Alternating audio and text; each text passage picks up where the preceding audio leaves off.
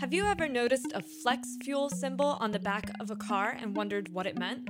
On this week's Energy Bite, Stephanie Secchi, a recent PhD graduate of Carnegie Mellon University, has some answers.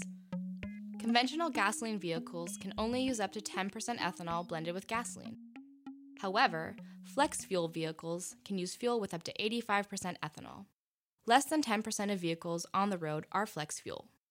You may notice that flex fuel vehicles look no different than conventional vehicles, except for a yellow fuel tank cap, though there are also internal engine modifications. Why are there flex fuel vehicles on the road? Automakers make and sell flex fuel vehicles because government regulations categorize them as fuel efficient alternative vehicles. The companies obtain credits and use them to counterbalance the less efficient vehicles they produce.